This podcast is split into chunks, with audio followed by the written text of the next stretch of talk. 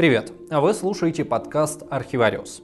Здесь мы рассказываем истории о людях и событиях, ставших элементами поп-культуры, о чем все слышали, но не знали подробностей.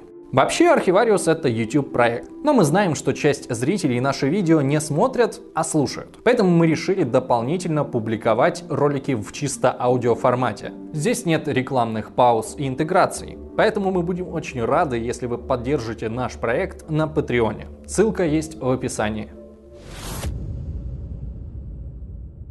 Жанна Дарк – самая известная героиня Франции, католическая святая, спасительница страны, легендарная Орлеанская дева. Одних только научных работ про Жанну написано десятки тысяч, а художественные произведения вообще трудно сосчитать. Это делает ее похожей на Иисуса Христа, в том смысле, что они оба внезапно появляются на исторической сцене, за несколько лет совершают невероятные подвиги, а потом трагически гибнут. Их исторически активная часть жизни расписана едва ли не по минутам. Но тем не менее и Иисус, и Жанна остаются для нас загадкой, а каждый факт их биографии вызывает сомнения. Но про Жанну мы хотя бы знаем, что она точно существовала. Мы не будем подробно пересказывать все битвы, в которых она участвовала. Не будем пытаться измерить ее полководческий талант и вклад в победу.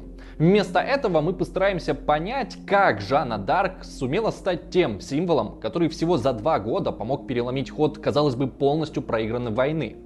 Но перед началом маленькая просьба. Если вам нравится наше творчество, то поставьте лайк этому видео и подпишитесь на канал. Так вы нам очень поможете. Итак, кратко пересказ легенды о Жанне Дарк выглядит так. Она родилась в святой праздник 6 января в 1412 году. Жанна была простой пастушкой из бедной крестьянской семьи. В 13 лет она стала слышать голоса святых, а через три года надела мужскую одежду и сбежала из дома, чтобы попросить у наследника французского трона поставить ее во главе войска. Тот поверил девушке и отправил ее с армией спасать осажденный Орлеан. И всего через четыре дня французы под руководством Жанны заставили англичан бежать. Потом будущая святая одержала еще несколько важных побед, Участвовала в коронации Карла VII, но потом попала в плен и после инквизиционного суда была сожжена на костре как еретичка. Публичная казнь состоялась в 1431 году, но уже через 25 лет церковный суд реабилитировал Жанну, а в 20 веке ее официально причислили к лику святых. Звучит красиво и драматично. Эта история будто сама просится на экраны кинотеатров. Но что скрыто за ней? Несмотря на огромное количество источников о Жанне Дарк, в ее жизни до сих пор много белых пятен. Но давайте обо всем по порядку. Начнем с имени. Нужно сказать, что при жизни никто ее не называл Жанной Дарк. Только либо простой Жанной, либо Жанной девственницей. Сама она говорила, что в детстве ее все звали Жанет, а в деревне, где она росла, девочкам было принято давать фамилии в честь матерей. Так что, строго говоря, настоящим именем Жанны Дарк должно было стать Жанет Раме. Дата рождения 6 января упоминается только в одном источнике – письме от французского двора миланскому герцогу в 1429 году. Но ориентироваться ориентироваться на него не стоит. Это письмо пропагандистское. Там французы просят послать подкрепление и выражают уверенность в победе, поскольку Бог теперь на их стороне, раз прислал Жанну. Мы верим в это, потому что она родилась 6 января, говорится в письме. А 6 января это один из самых важных христианских праздников – Богоявление. Слишком уж удачное совпадение, тем более, что больше нигде эта дата не встречается. Но на самом деле даже год рождения Жанны трудно определить. 1400 1331 году во время суда ее спросили, сколько вам лет? На что Жанна ответила, мне 19 или около того. С помощью нехитрой арифметики мы получаем 1412. Но дело в том, что в то время даже не все бароны могли похвастать, что точно знают свой год рождения. В церковных книгах отмечалась только дата крещения, но в родной деревне Жанны даже эти книги не сохранились. Так что вообще непонятно, сколько ей было лет на самом деле. Все плюс-минус сходятся на том, что на момент момент казни ей было в районе 20. Но все это мелочи по сравнению с другой частью легенды. Я говорю, конечно же, о том, что Жанна была бедной крестьянкой и посла овец. Слух об этом начали активно распространять еще ее современники – Несмотря на то, что сама Жанна много раз заявляла, что никогда не посла ни овец, ни коров, ни куриц, ни вообще хоть кого-то, и происходила она не из бедной, а из богатой семьи, ее отец был деревенским старостой, и жили они в большом двухэтажном каменном доме в центре деревни. В общем, такие люди скот не пасут, так что будущая воительница была обычной домохозяйкой ткачихой. И, судя по всему, хорошо умела управляться с иглой. На суде она с гордостью говорила, что умеет прясть не хуже любой руанской женщины. А на минуточку, в то время лучшие ткачихи Франции жили как раз в Руане. И тем не менее, что тогда, что сейчас, несмотря на все опровержения, люди упорно продолжают считать Жанну пастушкой. Почему? Все дело, как обычно, в Библии. Единственной книги, доступной тогда всем слоям населения. Даже неграмотный крестьянин мог познакомиться с ней в пересказе сельского священника. Так вот, в Библии очень популярен образ пастуха. Даже всем знакомое слово «пастырь» в переводе означает «пастух». Из пастухов вышла целая куча христианских пророков. А что? Очень удобно. Ты целый день один, на свежем воздухе, вдали от других людей. Что еще делать, кроме как принимать свыше божественные откровения? Сюжет таких историй часто строился по одной схеме. Пастуху в поле появляется глаз божий и повелевает ему передать послание какому-нибудь царю. В этом плане функции библейских пророков и Жанны Дарк совпадают практически на 100%. Неудивительно, что ее тоже стали называть пастушкой. Этот культурный штамм показался слишком силен. Ну а где одна отсылка к Библии, там еще и 10. Поэтому люди стали награждать Жанну и другими сходствами с древними святыми. Один из важных библейских пастухов это, конечно же, царь Давид. его история явно использовалась при создании мифа о Жанне Дарк. В Библии Бог отправляет своего пророка, чтобы помазать Давида на царство и тем самым показать ему божественное покровительство. Пророк безошибочно узнает Давида в толпе и совершает над ним обряд. Практически то же самое, по легенде, произошло и в городе Шиноне, куда прибыла пророчица Жанна и чудесным образом узнала будущего короля Карла VII среди сотен придворных и передала ему весточку от Бога. Для совсем уж наивных людей есть вариант легенды с диалогом Жанны и наследника. «Вы настоящий король Франции», — говорит ему Жанна. «Увы, но я еще не король», — грустно отвечает тот. На что девушка горячо возражает. «Я послана Господом, чтобы сделать вас королем». И тут всем становится понятно, что притязания наследника на трон поддержаны, так сказать, на самом верху.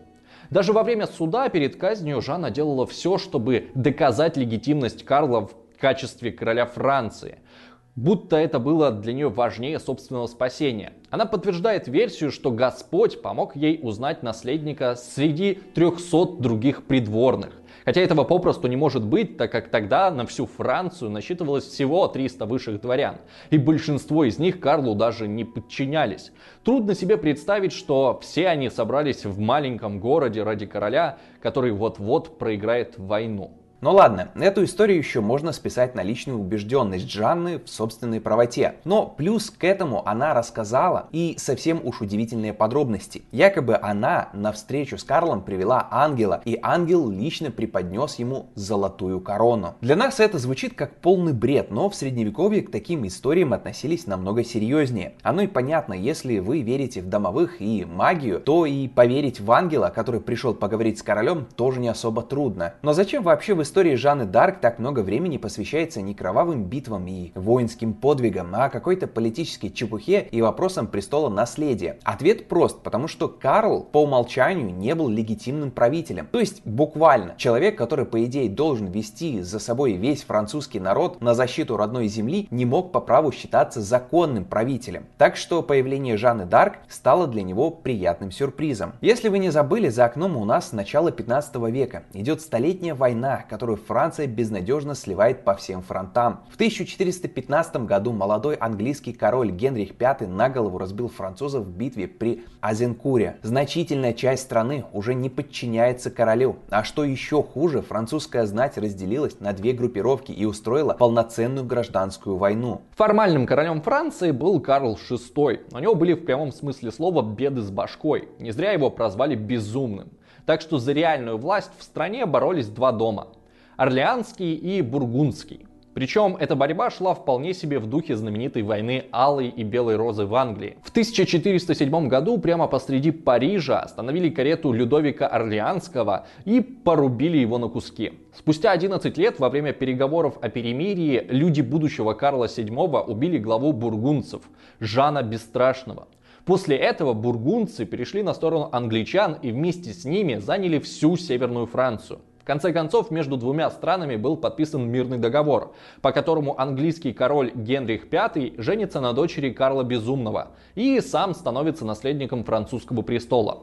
Таким образом, Франция потеряла свою независимость и должна была стать частью Англии, а Столетняя война наконец-то должна была завершиться. И надо сказать, что в целом этот вариант устраивал почти всех, кроме сына Карла VI, которого отец фактически одним росчерком пера лишил прав на трон, а вдобавок к этому заявил, что его сын это вообще не его сын. Это его жена шлюха где-то нагуляла, поэтому никаким королем он быть не может нигде и никогда. Звучит жестко, хотя, вероятно, к этому времени Карл Безумный вообще не особо понимал, что говорит и подписывает. На это этом история должна была бы и закончиться, если бы не очередной неожиданный выверт судьбы. Оба короля внезапно умерли в один и тот же год. Причем смерть Генриха в самом расцвете сил спутала все политические расклады на континенте. После него наследником обеих корон формально стал его сын, но он был еще ребенком и не мог полноценно участвовать в политике. Чего не скажешь о сыне французского короля, который внезапно получил шанс отомстить. Симпатии народа зашатались. С одной стороны, Карл был сыном предыдущего правителя. Это вроде бы как позволяло ему претендовать на трон. А с другой, юридически ему отказали в этом праве дважды. Сначала признав официальным наследником Генриха V, а потом заявив, что он не настоящий сын короля. Так что Карлу остро требовалось доказать свою легитимность любым доступным способом. И тут буквально из ниоткуда возникла Жанна, которая всю свою недолгую карьеру будет заниматься повышением репутации наследника больше, чем войной. Естественно, у историков возникли подозрения, что вся эта история с Жанной была организована самим Карлом или кем-то из его приближенных и была своеобразной политтехнологией 15 века. Косвенные подтверждения у этой версии есть. Когда Жанна появилась при дворе Карла в Шиноне, многие отметили ее умение обращаться с оружием и ездить на боевом коне. Где могла этому научиться простая крестьянка, было непонятно. Такими навыками могли обладать только дети благородных фамилий. Да и то мальчики, а не девочки. Отсюда делался вывод, что Жанна на самом деле не крестьянка, а не законорожденная дворянка. Возможно, даже единокровная сестра самого Карла, которую во младенчестве передали на воспитание деревенскому старости. Этим можно объяснить ее фанатичную преданность Карлу и способности, выходящие далеко за рамки крестьянского воспитания – Однако, если подумать, на самом деле эта гипотеза все равно оставляет много вопросов. Даже если все было так, то непонятно, где Жанна успела обучиться военному делу. Можно предположить, что никакой деревни в ее жизни вообще не было. И все это специально придуманная легенда для простого народа. Но нет, есть множество свидетелей, которые знали Жанну с детства. В 1456 году на повторном суде, который посмертно должен был оправдать Жанну Дарк, выступили 155 человек из ее родной деревни исследований, которые рассказали много подробностей о ее ранних годах. Нашлась даже подруга Жанны, которая заявила, что долго плакала, когда Жанна уехала на великие приключения без нее. Можно пойти еще дальше и решить, что этот суд был продолжением огромной пиар-компании, и все свидетели на самом деле подставные, и вообще все куплено. Но это было бы совсем уж странно. Так что, где Жанна Дарк успела научиться воевать, так и осталось загадкой. Большинство современных историков считает, что сцена узнавания Жанны наследника престола была придумана значительно позже самой встречи. И что на самом деле сначала Карл отнесся к странной девушке с большим недоверием. Историк Ольга Тагоева пишет, что божественное предназначение Жанны проверялось, как и положено по законам того времени, специальной комиссией инквизиторов. Христианство, как религия мессианская, само по себе постоянно провоцировало впечатлительных людей на получение якобы божественных откровений. Сотни людей заявляли, что слышали голоса, поэтому лучшие средневековые умы бились над проблемой, как распознать, кто настоящий пророк от Бога, а кто мошенник или просто поехавший, или хуже того, посланник сатаны.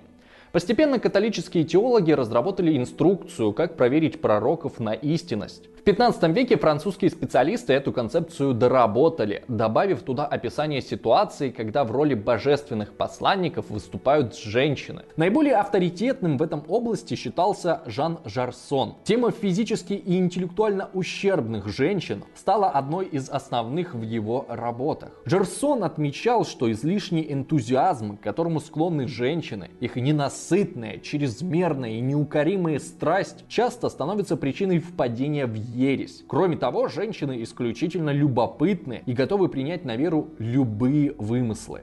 Интерес французских теологов к женщинам не был случайным. В то время католическая церковь переживала очередной моральный кризис. Священники утопали в роскоши и плевали на интересы простых людей. Ответом на это внезапно стало то, что на первый план стали выдвигаться женщины-проповедники. Традиционно в церковной иерархии они занимали вторичное положение. И благодаря этому в глазах народа их репутация оказалась не сильно запятнана. 15 веке именно женщины становятся религиозными авторитетами, что очень тревожит священников мужчин, вынуждая их писать огромные трактаты про женскую глупость и про то, что женщинам верить нельзя. Только во Франции до Жанны Дарк было несколько подобных фигур. Констанция из Арбастена, Жанна Мария де Майе, Мария Авиньонская – все они были очень активны, и у каждой была своя божественная миссия. И каждая добивалась встречи с каким-нибудь правителем. Так в Италии Екатерина Сиенская последовательно просила аудиенции у пап Григория IX и Урбана VI, желая примирить Святой Престол с Флоренцией.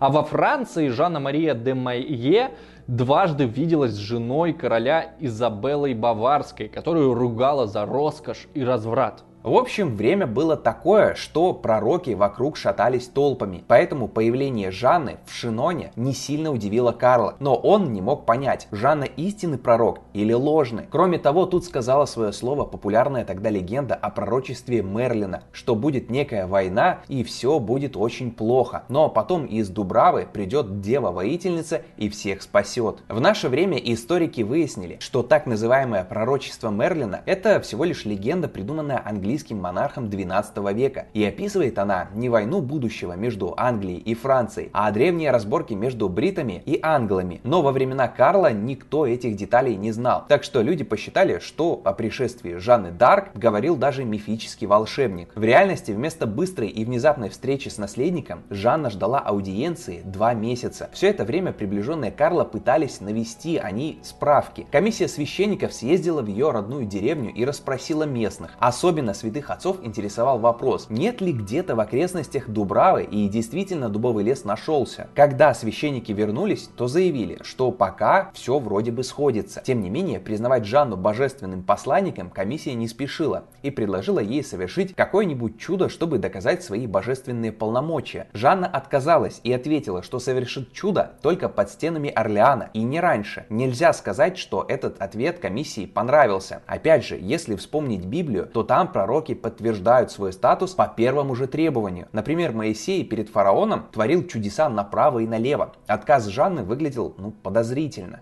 Тем не менее, Карл все-таки собрал армию и формально сделал Жанну главнокомандующей. Но на пути к Орлеану она осталась в непонятном статусе неподтвержденного пророка. А теперь давайте поговорим, почему Орлеан был настолько важен, что после битвы Жанну даже назовут Орлеанской девой. Если коротко, то это была последняя крепость в долине Луары, которая оставалась в руках французов. К ней вели важнейшие дороги в регионе. Она контролировала переправу через реку. Если бы англичанам удалось взять город, то завоевание всей Южной Франции стало бы вопросом времени. Французы это понимали, но сделать ничего не могли. Париж уже был захвачен врагом, и Карлу чудом удалось унести оттуда ноги, оставив там всю казну. Так что у него даже не было денег на сбор приличного войска. Тем не менее, на какой-то отряд средств у них хватило. Когда Карл брал Жанну с собой, то не был уверен в ее способностях и, вероятно, думал, что даже если она окажется ложным пророком, то хотя бы будет просто вдохновлять солдат. Однако чудо все-таки случилось. Англичане осаждали Орлеан почти год, отбивая все атаки французов. Французов. Но сейчас меньше чем за неделю французский отряд во главе с Жанной Дарк разорвал английскую армию в клочья. Причем сама Жанна не отсиживалась в лагере, а всерьез дралась в первых рядах. Неизвестно, насколько она принимала участие в командовании сражением, но известно, что Жанна лично настояла на штурме основного английского укрепления в крепости Турель. Французам не только удалось выбить оттуда англичан, но и поджечь мост, который отрезал им путь к отступлению. В итоге все враги погибли. Снятие осады Орлеана потрясло не только всю военную Европу, но и самого Карла с его приближенными теологами. Тот самый Жан Жерсон, который так убедительно рассказывал о физической и интеллектуальной неполноценности женщин, после битвы заявил, это сделано Господом. Ясные знаки указывали, что Царь Небесный выбрал Жанну в качестве своего знаменосца, дабы наказать врагов правого дела и оказать помощь его сторонникам. А другие придворные теологи посчитали, что получили обещанные чудо и начали давать Карлу весьма радикальные рекомендации, следовать советам Жанны, не опираясь на собственное мнение. Иначе он рисковал утратить расположение Господа. Среди французов быстро распространилось самое восторженное отношение к Жанне. В июле 1429 года поэт Ален Шартье рассказывал о ней как о женщине, выступившей против мужчин, неграмотной против ученых, одной против многих, самой незначительной против лучших. Французы начали воспринимать Жанну как своего локального Христа. Если Иисус спасал всех людей, то Жанна пришла в мир, чтобы спасти конкретно Францию. Жанна в роли знаменосца французского войска оказалась необычайно эффективна. Король подарил ей личный герб, очень красивый, на котором меч поддерживал золотую корону, а по бокам были королевские лилии. Однако Жанна его не носила. Она попросила сшить ей личный штандарт белого цвета с ликом спасителя. И это было правильным решением с точки зрения пиара. Вы только представьте себе, какой это был сильный пропагандистский образ. Непорочная девушка во главе армии на белом коне с белым стягом, на котором Иисус Христос. Когда мужчины не справляются, на сцену выходят женщины. Жанна Дарк как символ находила отклик в сердцах самых циничных солдатов. За Жанну французы были готовы убивать, погибать и побеждать. Но под впечатлением оказались не только французы, но и англичане. Сохранилось множество документов тех лет с приговорами английским дезертирам. Почти все они в свое оправдание рассказывали одно и то же. На нас пошла знаменитая французская ведьма и стало так страшно, что я не мог не убежать. В письме 1429 года герцог Бетфорд писал английскому королю, что причиной всех бед, постигших английское войско под Орлеаном, был страх солдат перед ученицей и ищейкой дьявола, которая использует гнусные чары и колдовство. Мы обещали, что не будем пересказывать все военные достижения Жанны Дарк. Тем более, что успех под Орлеаном стал первым и наиболее значимым успехом в ее карьере. После него таких громких побед уже не было. Перед походом на Орлеан Жанна обещала сделать четыре вещи. Снять осаду, короновать Карла в Реймсе, освободить Париж и вернуть герцога Орлеана из Англии, который уже несколько лет сидел там в плену. Первые два пункта программы она выполнила, четвертый и третий не смогла, и вера в нее пошатнулась. Тем более, что и Карлу теперь не требовалась ее поддержка. Он наконец стал настоящим легитимным правителем и сам стал орудием Господа, как и любой король. Ведь в христианстве, как известно, всякая власть от Бога. Так что, когда через год Жанна Дарк попадает в плен, то Карл не сделает ничего для ее спасения. Кстати, что интересно, раненую Жанну захватили не англичане, а другие французы-бургундцы. Тогда в стране все еще продолжалась гражданская война, и Бургундия не собиралась так просто подчиняться новому королю. Битву они проиграли, но в одной из небольших стычек сумели ранить и захватить Жанну. Вероятно, герцог Бургундии рассчитывал получить за нее хороший выкуп, но так как не дождался предложение от Карла, то продал ее англичанам за 10 тысяч золотых. И с этого момента начинаются удивительные танцы с бубнами средневековой юриспруденции. Все же знают, за что в итоге судили Жанну Дарк. Правильно, за ересь. Но в таком случае вся эта история с покупкой ее за огромный выкуп была чистой воды беспределом. Так можно было поступить только с военным преступником, но в этом плане Жанне нельзя было предъявить никаких претензий. А если речь шла о преступлениях против веры, то и судить ее должен был церковный суд, так сказать, по месту жительства. Но в итоге ситуация сложилась парадоксальная. Жанну действительно судил церковный суд, но вместо относительно мягкой церковной тюрьмы с охранниками-женщинами ее поместили в обычную темницу под круглосуточным наблюдением английских солдат. Вся эта путаница говорит о том, что и враги Жанны, очевидно, желали ей смерти, но долго не могли понять, как и за что ее судить.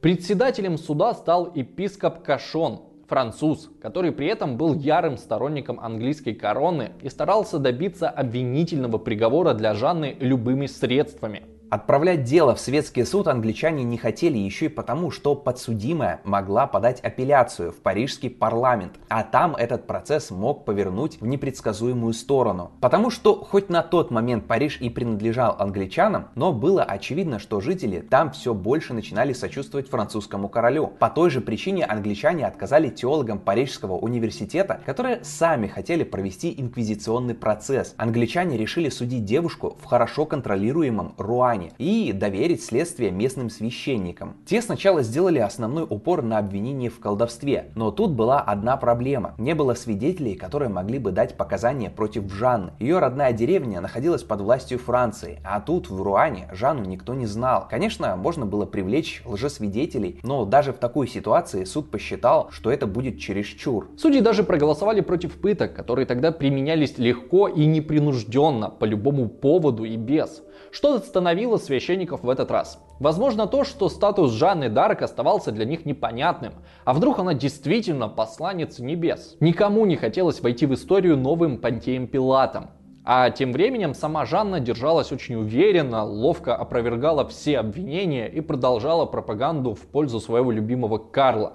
В общем, с колдовством выходило как-то не очень. И, вероятно, дело тут было не столько в отсутствии свидетелей, но и в том, что инквизиторы сами не очень охотно двигали процесс в эту сторону. Если вы смотрели наш прошлый ролик, то знаете, что при всей своей фанатичности инквизиторы в массе своей считали магию деревенскими суевериями и сами в нее не верили. Другое дело, если речь заходила о еретиках. Жанна Дарк при всем своем уме была девушкой неграмотной, а ее представления о религии явно были намного проще, чем у святых отцов, наизусть знающих сочинения Фомы Аквинского. Она ошибалась, когда заявила, что во всем всегда подчинялась лично Господу. Но с точки зрения католической теологии это было страшной ересью, потому что церковь в их представлении делилась на небесную и земную, и простые люди по канону должны подчиняться лично Папе Римскому, а уж сам папа подчиняется непосредственно Богу. Так что слова Жанны легко можно было трактовать как отрицание святости Папы Римского. Опытный секретарь суда сразу после этих слов сделал на полях пометку «Смертельный ответ». Он понимал, что уже этих слов достаточно, чтобы ее сжечь.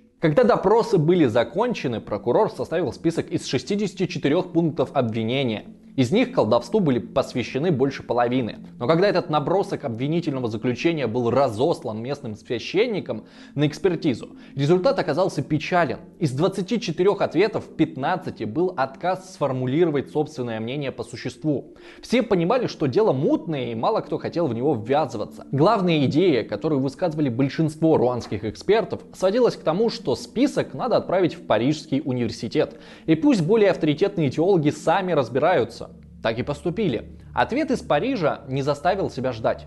Забудьте про колдовство, предъявляйте только ересь. Для этого следствие продлили, но теперь им занимался лично глава трибунала епископ Кашон, который сам заканчивал Парижский университет и был большим специалистом по искоренению ересей. Но и с этим обвинением была проблема. По закону того времени от еретических взглядов можно было отречься, и тогда смерть на костре заменяли на тюремное заключение. Жанна тут же воспользовалась этой лазейкой. 24 мая она публично отказалась от своих еретических заблуждений и попросила выдать ей женское платье, потому что ношение мужского костюма считалось одним из главных доказательств ее еретического образа мыслей, так как второзаконие прямо запрещает надевать одежду противоположного пола. Англичане, которые кровно были заинтересованы в исходе дела схватились за голову. Изначально у них была очень простая задача – убить Жанну, потому что она вдохновляет французских солдат и пугает английских. А тут процесс начал разваливаться буквально на глазах. Так что они вызвали на ковер епископа Кашона и приказали во что бы то ни стало добиться казни. И тогда епископу пришлось прибегнуть к совсем уж некрасивым приемам. Накануне нового суда Жанне подменили одежду, снова положив мужской костюм. Она была вынуждена его надеть, чтобы не идти на процесс голой, а в суде ее ждал второй удар. Она узнала, что оказывается вчера подписала отречение не от еретических заблуждений, а вообще от всего. И от божественности своей миссии, и о легитимности короля Карла и так далее. Как такое могло произойти? Ну, потому что Жанна была неграмотной крестьянкой. Она не умела читать, поэтому просто подписала бумаги, которые ей подсунули. Когда обман вскрылся, Жанна заявила, что забирает свое отречение назад. И вот тут-то ловушка Кашона захлопнулась. По церковным законам это был последний страйк. Еретик, который сначала изобразил раскаяние, а потом вернулся к ереси с точки зрения Святой Инквизиции, не заслуживал снисхождения. 30 мая 1431 года трибунал приговорил Жанну к смертной казни как вероотступницу и еретичку. Приговор был приведен в исполнение в тот же день. Последние ее слова были обращены к Пьеру Кашону. «Епископ, я умираю из-за вас. Я вызываю вас на Божий суд». Позже про эту казнь появилось множество мифов. Будто все время, пока Жанна горела, над ней бился голубь в Евангелии, символизирующий Святой Дух. Будто один из английских солдат, стоявших в оцеплении на Старой площади в Руане, сказал, теперь мы точно проиграем войну, потому что сожгли святую. Прах Жанны был выброшен в реку, потому что англичане и бургунцы боялись, что жители его соберут и будут использовать для изготовления колдовских снадобий. Как и в случае с Иисусом, казнь стала для Жанны не концом, а началом новой жизни, не менее увлекательной и противоречивой, чем была реальная. Ее недолгое пребывание во французском войске кардинально поменяло ход войны, и за следующие 20 лет англичане были практически полностью выбиты с континента. Столетняя война завершилась боевой ничьей. В 1456 году, когда французы заняли Руан, над Жанной был проведен новый суд. С нее посмертно были сняты все обвинения. Постаревший Карл VII, который не стал ей помогать при жизни, решил увековечить ее образ после смерти. Король хотел даже сразу причислить Жанну к лику святых, но тут уже уперся Папа Римский. Отмена приговора еретички и так была чем-то запредельным. А если еще ее и канонизировать, то что же это получается? Католическая церковь сожгла святую? Нет, на это Рим согласиться не мог. Но все же образ Жанны Дарк, как святой спасительницы страны, зажил своей жизнью. В свое время по ней фанатели люди абсолютно разных взглядов. Кардинал Ришелье первым пытался сделать из нее национального героя. Он заказывал бесконечные портреты и литературные произведения о ее подвигах. Через сто лет комедию о Жанне Дарк написал знаменитый философ Вольтер – там он высмеивал все пороки общества, все слои населения и даже осла, на котором якобы ездила Жанна.